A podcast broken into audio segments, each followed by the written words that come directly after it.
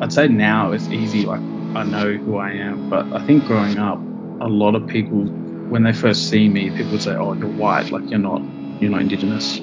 Growing up as a kid, like when you hear people say that and they like repeatedly say it, you're probably not at that age strong enough to understand. Like, well, if they're all saying it to me, then am I? Like you sort of question it. All right, everyone. Welcome to Lead Difference Experiment with Friends. Once again, I'm joined by my good friend Kyron. Kyron, how you doing? Yes, I am great. Thank you. And you? Oh, spectacular. We're doing a late night recording tonight, which is fun. It feels late night. There's almost jazz. It feels like a jazz kind of event. Well, my friend might be a jazz musician. I might. We'll find out. We'll introduce him in a second. so th- this week we've got another friend of mine um, for this episode, uh, and this episode it's a, it's a friend of mine who I met through another friend because he, how we met was I, I, was friends with um, uh, a lady at Woodside. Uh, she's one of the best leaders that I've ever worked with. And she was telling me she was getting me to do a bunch of work with her whole leadership team. She was fairly high up in the organization, and she kept telling me about this guy Chris. Uh, oh, he's just oh, he's the best. And because I I think of his I think of this lady so highly. She's one of two people in Perth I could actually work for. Um, where if she was and that's that's me- saying something for you as well because you're Oh, like yeah, uh, yeah. you're unemployable according to your own words. Yeah, exactly. but because she thinks so highly of this guy, I was like, oh, I got to make sure I, I um, you know, meet him and have a chat. And so I, I, I cornered him and, and started chatting to him and realized we had a lot in common and that he was a really good guy. And then as I heard more of his stories, like, this guy's fascinating. And so here we are at a podcast. I'm about to introduce you, Kyron, and to you listeners at home or in your car or at the gym or um, hiding in the bathroom at work, avoiding work, maybe. I don't yeah, know. yeah. There's, there's a lot of places that people could could be listening to because it's like you know the internet goes goes fairly far. So like it's you don't need to list all of them, but it's it's good. That's true. Anyway, so this week's guest, this week's friend is my friend Christopher Holloway. Chris, how you doing, mate? I'm good. How are you guys? Yeah, great. Thanks for joining us, mate. That's yeah. Thanks for making the time to join us. So, Chris, tell us. Uh, uh, we're going to do a slow introduction. Uh, where, where do you work? Uh, Woodside Energy in the city. Yeah. And uh, what, what do you do for them?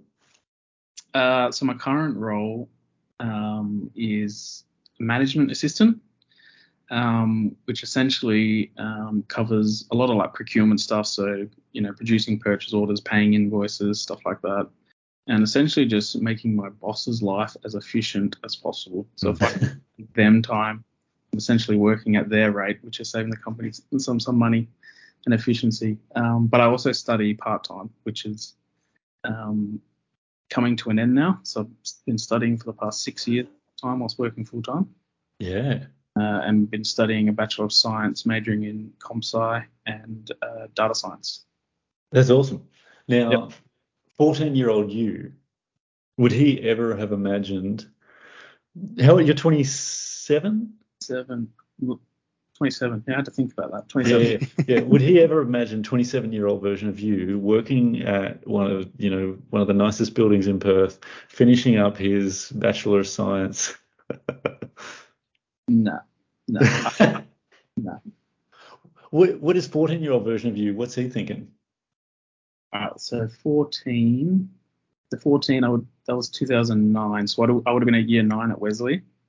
Um, I used to catch the bus. I think this is an important part of my journey because I used to catch the bus to school, which took me from Thornlie, where I grew up, which is you know a bit of the the hood, the Bronx, to the city, where you'd see all these people in nice suits going to their office jobs, and that was sort of uh, something I envisioned. Maybe that's a possibility, but with no sort of um, direction as to where it would go. But um, yeah, I would have been year nine at Wesley.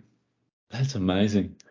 Now, I remember one of the reasons, one of the things that your boss, Shelley, when when she was signing up her team to do the Ignite program, she kept referring to you as like, oh, Chris, oh, he's just the best. He's just he's just like a son. He's the best. and she she kept such glowing things and and um and she said, oh, he's just the oh, he's he's actually part Indigenous.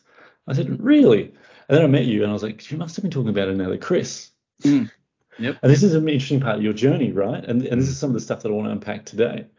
Um, because looking at you, I, I never actually would have guessed that you're a part Indigenous, um, which is a, which is and you know that's neither here nor there.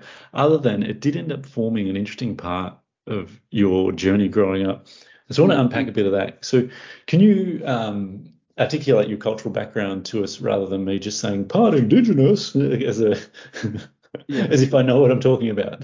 Oh yeah, so I guess I'm quite like fair skinned. So I guess if, if by saying you didn't realize I was like, I don't think many people would, um, unless it came up conversation. But my mum was my mum was born in England, um, and she moved over here when she was like seven. So she's like proper English, and um, my dad is so my dad's dad is also English, but my dad's mum is Indigenous. Right. So you can work out the percentages, but that the percentages don't matter to me.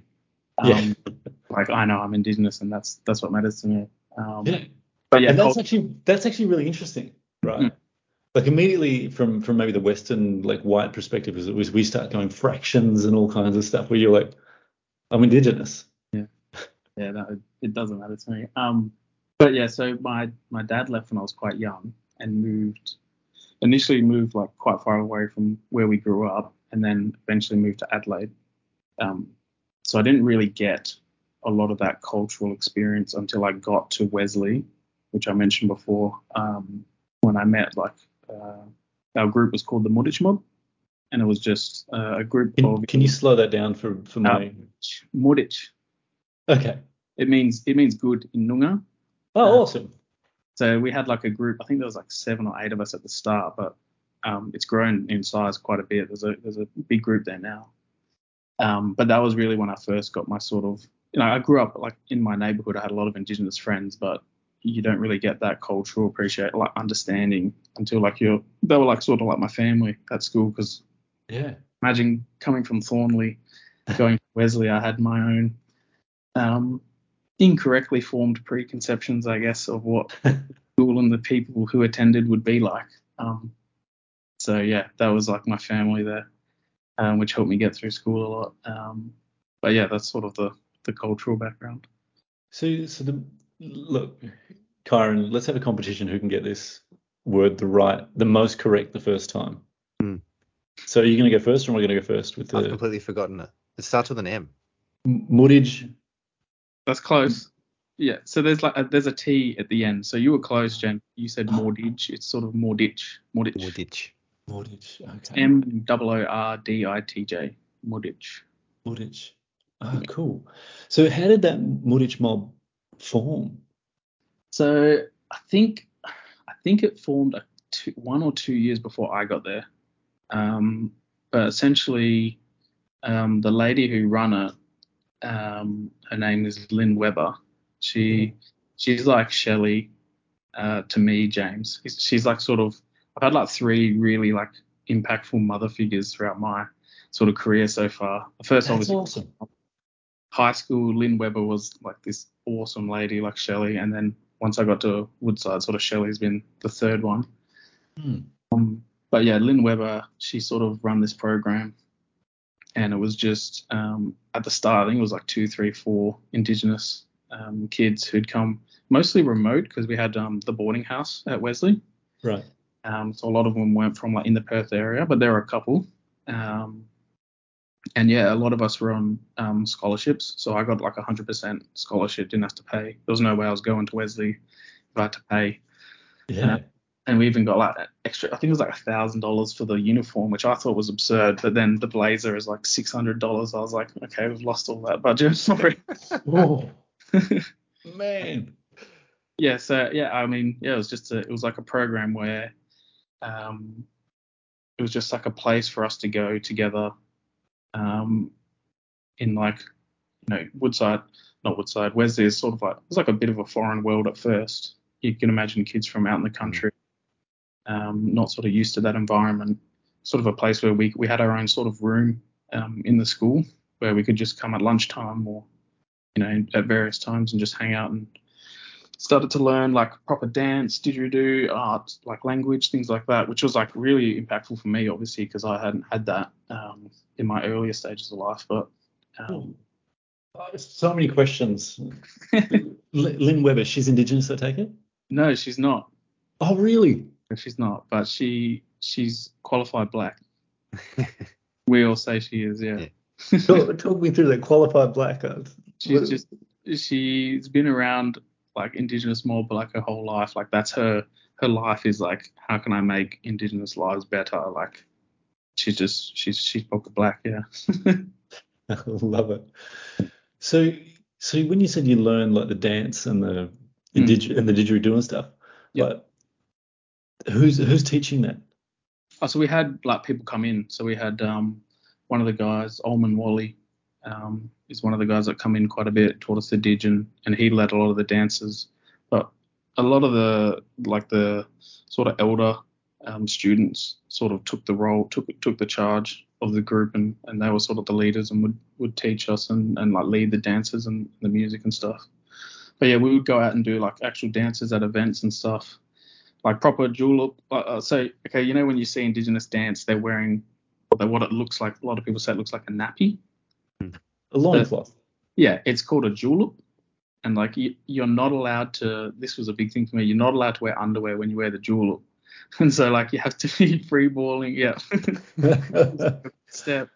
Um, but so yeah, how old are you when you're not allowed to wear underwear underneath your little julep?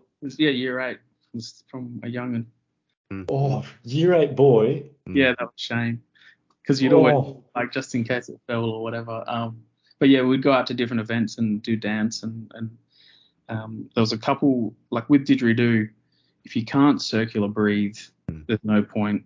Like Yeah. right, you know what I mean? You got to have that. skill. So there was a couple boys who were like awesome at it. So they would play the didge, um, and the rest of us would do like the dances. We sort of had choreographed dances, which like sort of told a story. yeah. Um, yeah. You brought it up, so I need I need to know. Did it ever fall? No. you do it up real tight, James. I say, how good did you get at knots? Real tight, triple knot, quadruple knot. It's hard to get off afterwards. so you're essentially 13 when you're first exposed to some real indigenous culture. Hmm. And so given that you you you know like I like I mistook you for just a, a, a, a you know white like Karen and I. Hmm. But for you, how, what was that process of embracing that part of you? Was that difficult? Was that hard? Was that just natural? it's okay. So I'd say now it's easy. Like I know who I am, but I think growing up, like a lot of people's first conception or like when they first see me, they like I would say I'm indigenous or like mum would. My mum is like very um she does a lot of work in like the indigenous space and she's all like like own it like you are indigenous like don't worry about what people say obviously like growing up when you're young like people would say oh you're white like you're not you're not indigenous and like as a kid like now it doesn't affect me like it's easy for me to handle that but growing up as a kid like when you hear people say that and they like repeatedly say it it's sort of like you're probably not at that age strong enough to understand like well if they're all saying it to me then am i like you sort of question it um so growing who, up who, who says that to you as a child? oh, just like um, even like some like family and friends, I guess. Like, and then people at school would obviously have our um, like NAIDOC week events in primary school. I remember, and like getting involved in those events, like you'd hear like murmurs of people like, oh, this this guy's not indigenous, like why is he up there or stuff like that. And like at the time, obviously as a child, you're not really ready to sort of fight that that battle of because you don't even know yourself, right? Yeah. And that- Obviously, as a kid, like you look at it and you go, "Well, I am like quite pa- I'm like pale. yeah. I don't like the other Indigenous kids. Like, am I? Like, what what qualifies as making someone Indigenous?" So, yeah, I guess it was was difficult at the start, but once I like, I think once I got to Wesley and like I had a good supporting group around me, um, that like made it easier. Like from that on, it was like it didn't really matter what people said. Like I, I always had the view like if I know, like I don't really care, sort of what other people say. It just just doesn't really affect me. And so by what age were you like? Because there's a lot of growth between Mm. year year eight was your first year of high school or year seven? Year eight, yeah. Yeah, yeah, yeah. Between year eight and year twelve, there's a lot of changes. Probably in the amount of facial hair you have too, because that's Yeah. a good beard you got. It's out of Super sheer luck. jealous by that. That's, uh, Oh, that's insanely jealous. Yeah. I'm a bit- But like, there's there's a lot of growth. But Yeah. like, at, what- at what age are you really becoming comfortable with it, or is it pretty much straight away? Um, oh, I don't know exactly, but it was definitely happened at Wesley. Yeah. Uh, Yeah, I don't know. Maybe halfway through. Once I could put the julep on and go out confidently. Let's let's say it was then. it would have been somewhere around that time frame. Um, And so, so you, you've you've gone from not knowing anything about Indigenous culture to embracing it, understanding and knowing yourself. Yeah, I'm Indigenous. You're finishing high school. I imagine finding so much of your Indigenous identity within the walls of your high school. What's it like to then begin to think, I got to leave this? What's next? Like, what, what, what's your what's your thinking you're going to do next? How are you're relating to the fact that you're an Indigenous man? Um, what's what's going through your heads at, at that point? Head at that point? Yeah. Um, but also caveat at this, like, at, like you said at the start, going from no, like I did have Indigenous like understanding when I was growing up. Like I had a lot of Indigenous mates at primary school, so I sort of, I, I did obviously know and like it was more we had a lot of like slang culture growing up because like you didn't really understand it fully, but you knew like all the slang words and and that sort of stuff. Um, but I'd say definitely like going through Wesley, um, yeah, it it made a lot more sense to me and, and, and was easier.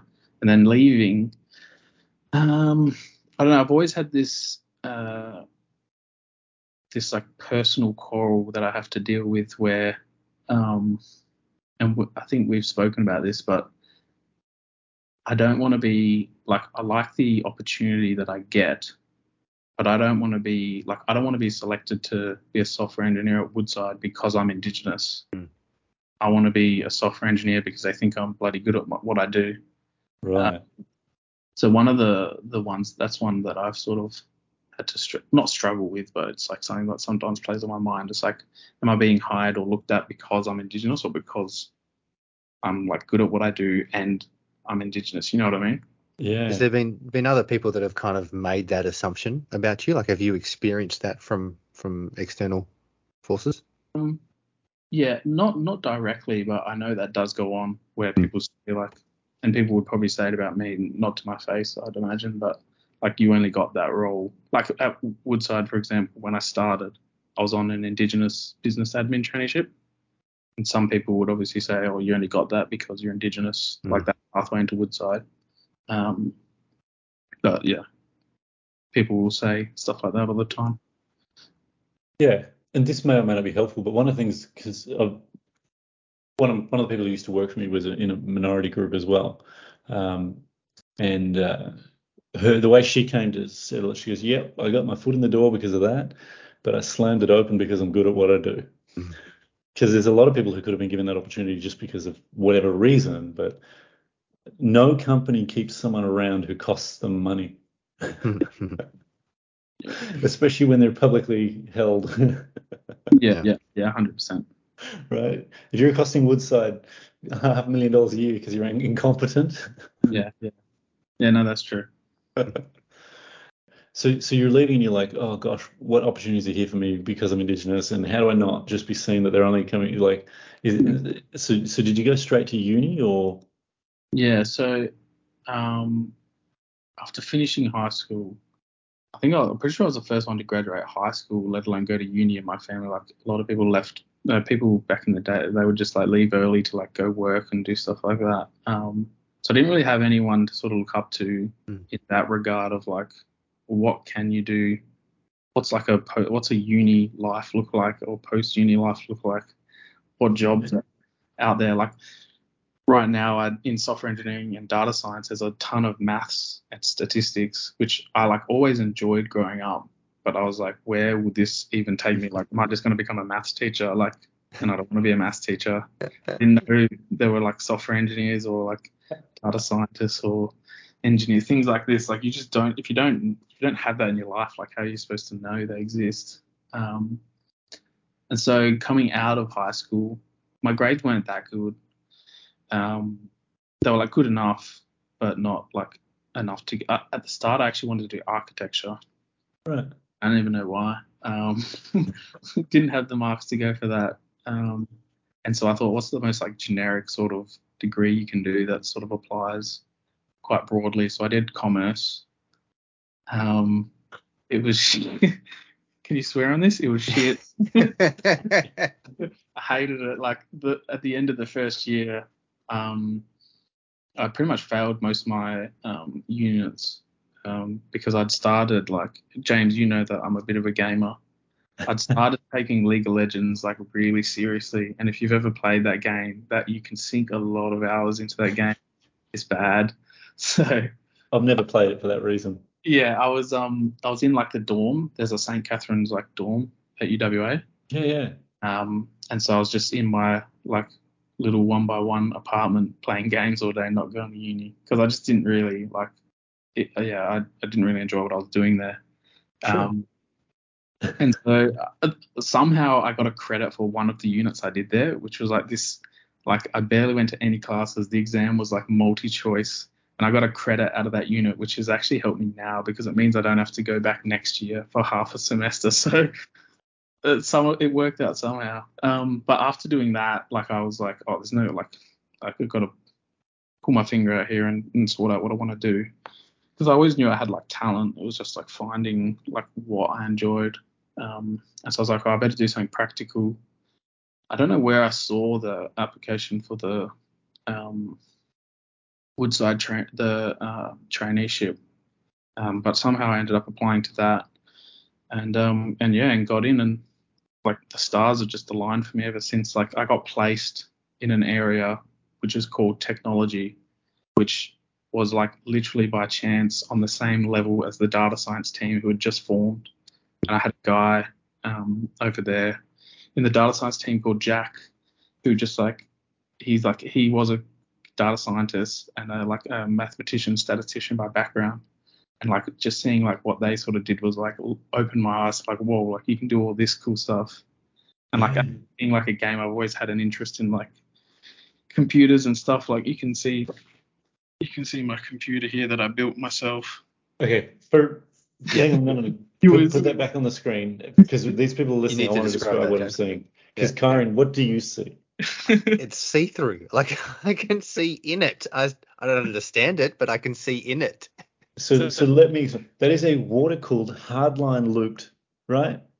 Yeah. That did you build that? Did you do the water cooling? Yeah, yeah. uh, It sounds unintuitive, but um, putting your electrical components underwater makes them operate a lot better. You just got to make sure the water doesn't touch the components. But yeah, it's fully water cooled and all that jazz. Um, Did you do the the piping, the pipes, and everything? For, Yeah, you just Oh, get man. a gun and you put the piping over it and bend it and make there's no cracks and uh huh. test it before the water goes in and then you just pray and hope that there's no leaks. Um, so, so you're really into computers because I'm into computers, but I've never done that level. I guess I don't know why the hardware sort of interests me. I mean, my brother were always into Lego growing up, so Mm. maybe that's why I like building stuff. Um, but anyway, yeah. So digress. Um, into sort of computers, maths, and stuff, and meet this guy Jack who does all this cool stuff, and I'm like, wow, like this is something I could go back to uni because the goal always was. I think Woodside knew this when I first interviewed that I would do this traineeship, but I want to do like more. Um, and so they were super supportive. Like straight away, I, they have this um, program where they essentially pay for your your tertiary education as long as you pass. And thankfully, I've passed every unit so far. Um, but yeah, they were super supportive, and I just got like straight onto it. Like the year after, when I got um, to, made into a staff member, um, yeah, I took off. When, Uh, sorry, when I, can I working? can I just jump back for a second? Sorry, like that. I uh, you sitting in that one by one dorm, like Yeah. playing League of Legends, just completely like not even engaging in uni. Like I Mm. can imagine that space, that headspace that you'd be in in that moment. Like it's it it's, it's a long way from there to even applying for a traineeship with Woodside, let alone getting it and kind of going, yeah, I want to go back to uni and start. Like how Yeah. And and you kind of just went, oh yeah, I just wanted needed to pull my finger out, and you know, better better get like. But what was the process? There must have been something that actually helped you, and even having the idea of yeah, well, I've got some talent in me, I know that. Like, where did that come from as well? Yeah, it's even worse than that because that year I was in like a really bad toxic relationship as well. Hmm. Um, so I was yeah, that, a large portion of that year I was pretty down in the dump. Like it was it was not a good year. Um, I don't know what spurred me to sort of. I think I just looked at myself and realized like I just needed to crack on and like I was wasting a lot of time Hmm. just sitting around not doing anything. And I think I've always had um I think especially from my mum, but a lot of people have always like in my family as well have looked at me and said like you're gonna do something special, like you're you've got like the the talent to sort of achieve stuff. So it was also like part of that of like looking back at that year and it's like oh well I've wasted that year like there's nothing here from this past year that I could go on and like be proud of or tell people like this is what I've done the past year. Um, and I obviously hid that I was sitting in my dorm playing League. Probably told many people that I was passing units and smashing it. Um, but uh, yeah, I don't know. It just sort of, I guess it's always, apart from that year, it's always been in my personality. that I just gotta, I just had to go for it and start getting stuff done. I don't know. That's a good question, Kyle, because what we're talking about here is the momentum, like the momentum of your life when you're sitting in your mm. dorm playing League of Legends is, Yeah. Nowhere. but you're not actually headed in any direction. Yeah. And you're going very slowly in that direction, right? But then all of a sudden, that application process and going back to uni and discover that within 18 month span, is it? Is that Yeah, it was a year long apprenticeship. So yeah. a year, so in the space of a year, you went from this kid who most people would have looked at and gone, "Oh, he's probably going to work at Macca's." Yeah. Actually, you, you probably wouldn't even be able to get a job at Macca's at, with that level of momentum, right? To to where Woodside are like, "No, no, you're not a trainee. You're on staff, and we're going to pay for your education." Mm. That's pretty epic. Yeah, Karen, that's thank you for highlighting that. I I, I missed that. Yeah, I guess I've always like that first first year on the apprenticeship, and like even like growing up, I've always like I've always aside from that like that year, let's put that year aside. I've always had really good work ethic. Like I always like to kick ass at what I do and like show people that I'm like I'm really good at what I do. And I've always I think it goes back to because my brother's three years older than me. Right. Um, a lot. I, I didn't really think of it at the time. Like we obviously fought a lot and stuff like that. But now that I think back of it, I think a lot of what made me who I am is like me and my brother being super competitive with each other. Because I was always trying to one up him, and he's three years older than me. So you can imagine like sport, in like intelligence, like gaming, like anything. I would just try my best to beat him, and I would never beat him. But that's got to mean something. And like I was pushing myself above the level that I was at in order to try and get to his level. Um, but yeah, that year at Woodside, that first year, yeah, I just like would go above and beyond, like just show him who's boss. But I, I don't think, I, I, yeah, obviously it's impressing Kyron a lot more than it's impressing you, and it's impressing me a lot more than it's Yeah. impressing you. Because you're like, oh, you just did it. I'm like, no, that's not how things turn around, man. Yeah, like it's that's right. supposed to be. Not everyone just does these things, right? Like I think there's there's probably a whole generation of people that that may have just stayed in that space of one by one unit playing League of Legends for the next five years. Yeah. Yeah, and been long. Ima- imagine if you hadn't. uh, Here's the fun game. Imagine where you would be. I want you to do this. Where do you think you would be had you not seen that apprentice, the the traineeship? I could have been back home. Could have. I think I would have probably, um, like most of my mates when I was growing up, probably would have done a trade. I reckon. Yeah. I, don't, I, don't, I wasn't that close to pulling that trigger. That was always like a background option, but that's probably where I would. Or I would have been really good at League of Legends and maybe gone pro. There is always that. That is always an option. So that's uh, that's fair. maybe I do underestimate what I achieved, but I, I honestly think a large majority of it is like the shame of me like not not impressing is the wrong word, but letting people down like in my life that Yeah. like have set these high expectations for me and I just like didn't achieve. I think that probably is what spurred me on the most. Well, there seems to be a sense of, of responsibility that you carry. Um, is that is that mostly towards kind of family? Are there other people that you feel responsible to as well? Yeah, maybe subconsciously there is, but when I think about it, not really. I guess it's like my. I guess it's a lot. A lot of it's also for myself as well. Like, like when I look back on that, like I always look back on that those years like wasted as like, like that was just like a terrible time. Like a lot of wasted opportunity, a lot of wasted time. But like when you look back at it now, it's like okay, everything happens for a reason, as people say. Like there are Yeah. probably some good lessons that I learned from not mm. doing so well. Because like who know what would have happened if say I knew what I wanted to do as soon as I left high school, and what if I aced commerce? Like would I be in the position I'm in now? I don't know. So I feel like the six years of like working under Shelley has like taught me a ton more than like what I would have learned going at any other different path. I would agree. She's she's amazing. Yeah, she's actually going to kind of, you know, she's going to be a guest on an upcoming episode.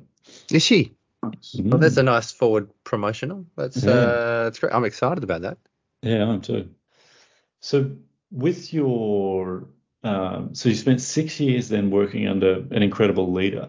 Mm. Um, I want to delve into that. So what made Shelley such a great influence and impactful leader in your life? I always referred to her as my work mum. Um, and I think that tells a lot. Is she okay with that? Like, does she respond well to that title? Does she know? I said it to her a few times, not Okay. like I wouldn't say, "Hey, mum, do you want to go do this?" It was more like like in personal conversations throughout the years. I've I've referred to her as that. Um, but I think that in itself shows the sort of respect and like the regard that I hold her to. What makes her a good leader? I always wonder if other jobs, like uh, growing up, I always like when people talk about how was your day at work at the dinner table, it's like always like, oh, work was shit. It was boring. I did this same same same thing every day. Like when I first started at Woodside, and even to this day, like every day is like enjoyable. I found that weird at the start. Like people would talk about, I'd go home and talk to mum and how was work, and I'd say, yeah, it was great. Like it was awesome. Did all this stuff. So I think part of it is like her making the role enjoyable. Um, and she's very um, laughable, like charismatic. She's very funny and will always like not take things too seriously. Always, always will have a laugh. Um, and I think one of the big things she does is she will, she used to always ask like for my opinion on stuff. And like these are things that like really I had no position like or background to really be answering, but she'd always ask my opinion on like decisions been made or stuff like that, which I always thought was like really cool. Because like she didn't have to ask me, and like really whatever I say, I don't know what sort of merit it would hold. Um, would always like ask. Yeah, as I've experienced her yeah, in and seen her role, um, she's brilliant at seeing people and what they need in the moment to be successful, uh, and putting them in a position to be successful. Is that how you experienced her as a boss? Yeah, yeah, definitely. It was always what can I do to help you? Like what do you need me to do to help you solve Yeah. it? Yeah, and she always like me achieving like completing uni was always like her number one priority for me. She was like a massive supporter in me doing well to the extent there was one unit I said I never failed. There was one unit where I had to take a supplementary exam and she was like when I told her like when I got the result that I got a um it's like if you get just below it's like if you get between 45 to 50 you get the opportunity to do a supplementary exam when I got that, I was like, oh, stuff this, like, oh, I've failed, like, I was down the dumpster. She was like, nah, like, let, who do I need to speak to? That was her thing. Like, who, let me go down to UWA and speak to whoever I need to get you. Like, you're gonna pass this exam. Like, we're gonna get you. So, she was a massive supporter in, in that side. Um, That's a work mum move right there. You're Yeah. right. That's a work mum move. exactly. That's a work mum move for sure. How's the how's the how do you relate to these days to yourself as an Indigenous man? How's how's that going? How do you what do you see as your path forward? Um, what can we do? like? Because I don't I don't know if our listeners can tell, but I'm a very white Anglo-Saxon Mm. Australian male. Kyron, you would you say the same about yourself? I don't want to speak on your behalf. No, no, no. Carbon copy of, of Yeah. you. So. You guys look like So- brothers, actually. Yeah. it's not the first time somebody said that. it's quite often, yeah. I do think I look more like Kyron than my own real brother, actually. um, so we're very vanilla. But what can people like us do to help the and support the journeys of people like yourself who are part of a minority group? There's probably two or three questions in there that need answering. yeah. Um, I think, like you said, the opportunity, the opportunity part is the big one because the way I view it is like this is going to be like a multi generational transition over time. Like I can already see like people on my timeline, like my Facebook Indigenous friends that are like achieving like awesome stuff. yeah. And you think they grow older, have kids, they're gonna show their kids, you know, who's boss, you can do this, this is what you can do. Um, so I don't think there's like quick fixes people can do, but um, I think over time you'll see that gap close. Um, but yeah, I think it's just like opportunity.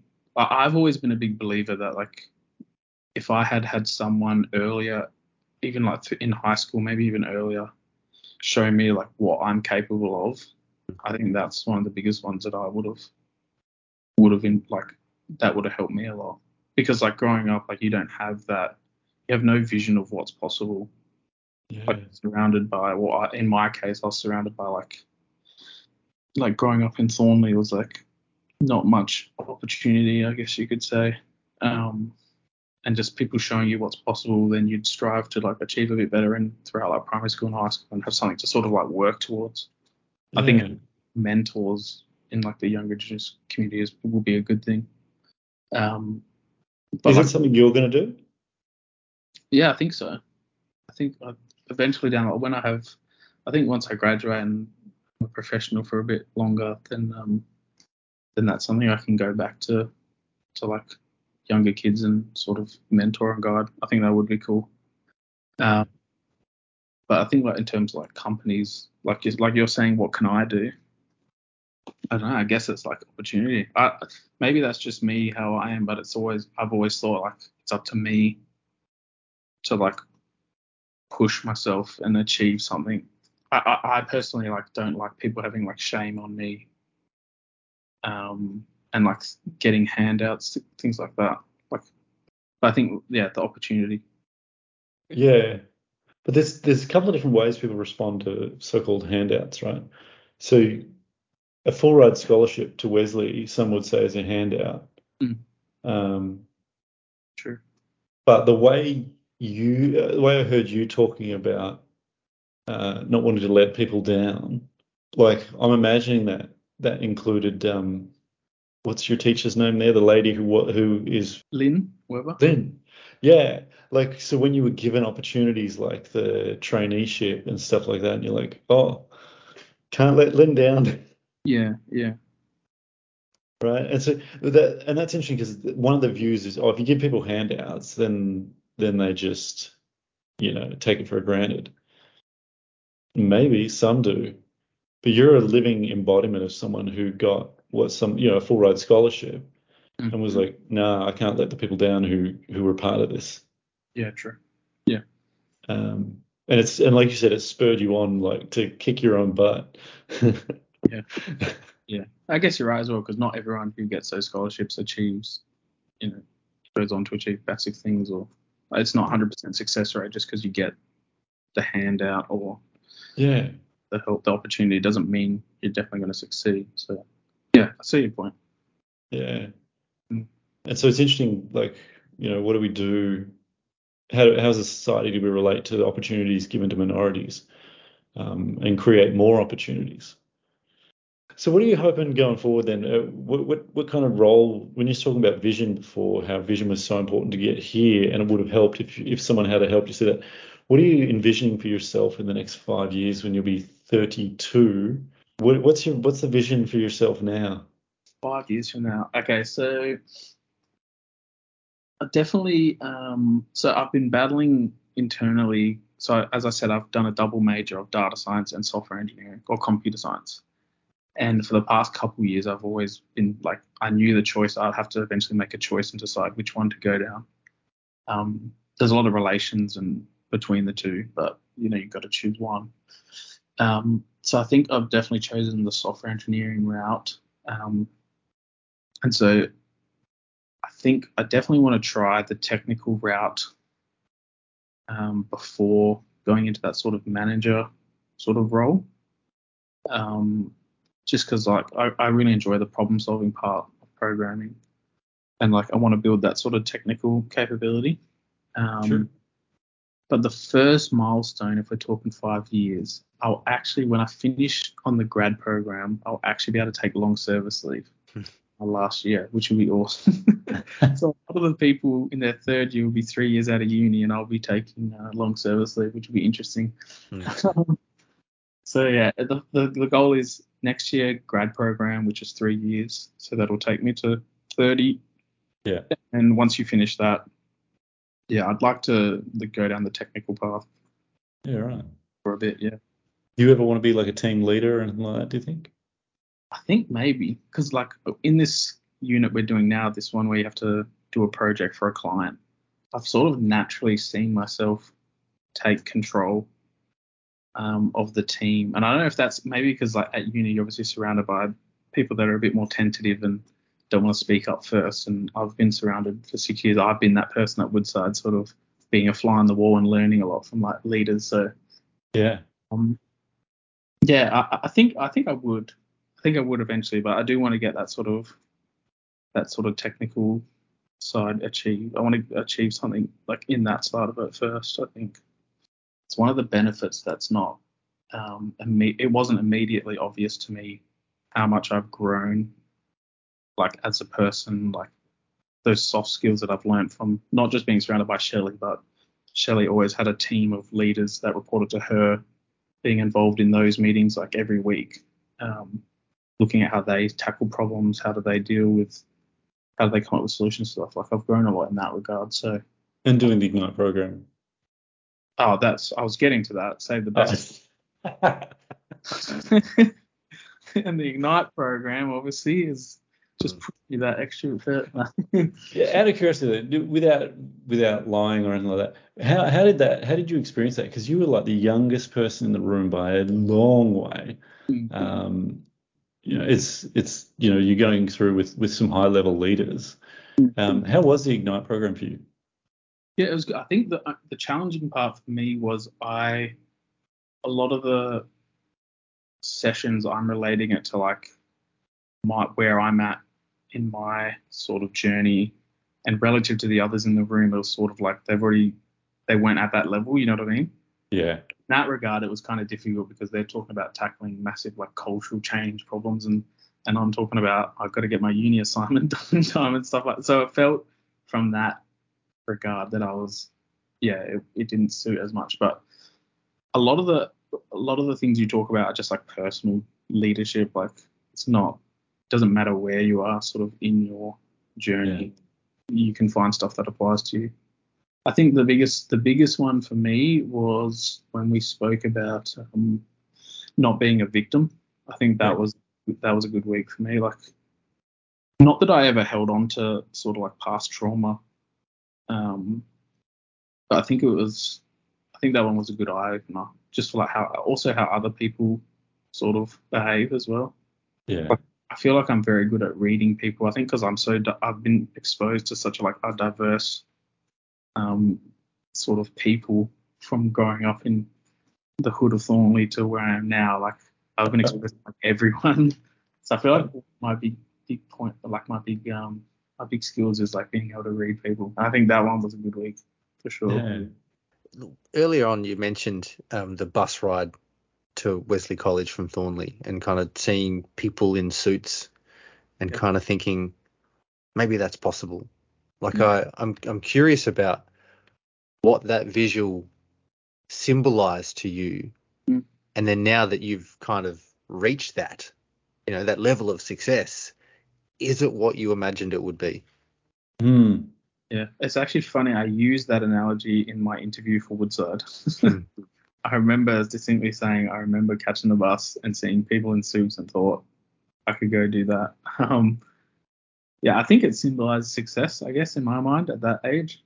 Yeah. It's like um, I always used to like worry about what I would do post school when I was younger. Like it used to like really keep me up at night some nights. Was, I don't know if anyone else experiences that, but when I was young, like I used to really worry about like time, like how much time I had left and what like I was gonna do once I finished and I graduated. But I think um yeah, I don't know what it was. So the guys in suits and the guys and girls, sorry, in suits going to work in the city, it just symbolized success, I guess. And like it's funny because I didn't even know what I didn't even know what they did. just wear suits and go to the city. Suit just screams importance. I think. I here's here's kind of the themes that I've I feel like I've I've pulled out of of our discussion and kind of what I'm picking up from you. Like there's there's generally been a like it's around purpose, momentum, and people. And so I think there's been key times when you found a purpose in what you were doing and sort of when it's you really discovering what your indigenous identity means um, like finding that right course to study that really taps into what it is that you want to do. And then the the momentum and we talked about the opportunities that have been been available to you as you kind of mm. you know which have been amazing but yet you're the one who took them on. Like mm. you you created something out of them. So there's just been huge momentum that's come as a result. And the people that have been around you just the importance of good people right like you know um it's the it's Lynn Weber, it's it's Shelley. Like it's it's finding just some really key people. And again, we all come across really good people in our journeys. Mm. But it's it's the the strength and tenacity and courage to go, oh, you're a good person. I'm I'm all in. Like let's let's kind of you know do as much as I can to be around you as much as possible. So I think there's been some really key things that I've that I've come like feel like I've pulled out, which have just been I'm, I'm quite inspirational. So I think that mm. been great. Thank you for for sharing that. Yeah, I agree. I think James James is almost that could be that fourth person maybe. It's getting there. but I think I've had a tendency to um I've always had like female like people to look up to. I don't I think it's because maybe when, I don't know maybe because when my dad left I've always sort of associated more with mm. sort of female um, figures but yeah I agree there's definitely like the people you meet along the journey I think that's the most important most important part of the journey. Yeah. And it might be to do with your dad leaving and stuff like that, but also one of the things is that some of the most underrated influencers and leaders are women. Mm-hmm. Uh, and so um, a lot of people go to the men because they're easier to see and notice. And there's a lot of people going to the men going, help me, help me, help me, give me your attention, help me get forward the smart people find the people who've got space to help people. Mm. Sure. you know what I mean? Like, and they're like, this person's amazing, and no one seems to have noticed. I'm going to go to them. yeah, yeah.